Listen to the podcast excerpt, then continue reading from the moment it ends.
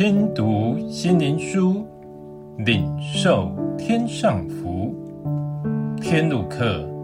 每日灵粮，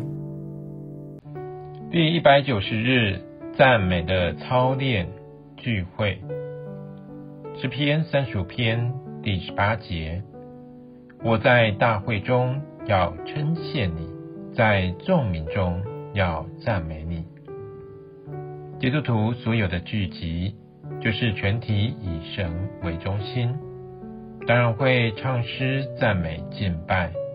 这就是全体大合唱的操练，也是将来天上诗班的形成。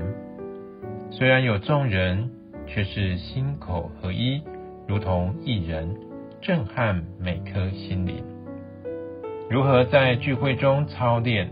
合神心意的赞美敬拜，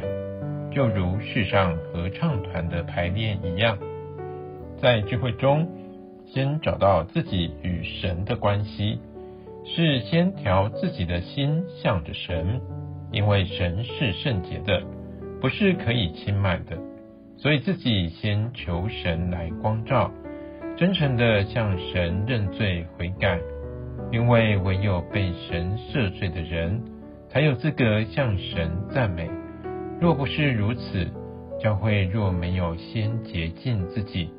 那么所献上的敬拜就是不洁净的祭，只是世俗的音乐。当个人的心得蒙洁净，必能从里面涌出心灵之歌，如此在与周遭的圣徒调和在一起，同感一灵。在林里一同赞美敬拜，此时的赞美声犹如天籁之声，必能吸引神在我们当中，因为神是借着圣洁的赞美，他的宝座降临，他同在的荣光就在聚会中显现，这才是天堂的赞美，也是我们每次聚会所要操练的敬拜。不再带着罪和世界的灵掺杂在神的聚会中，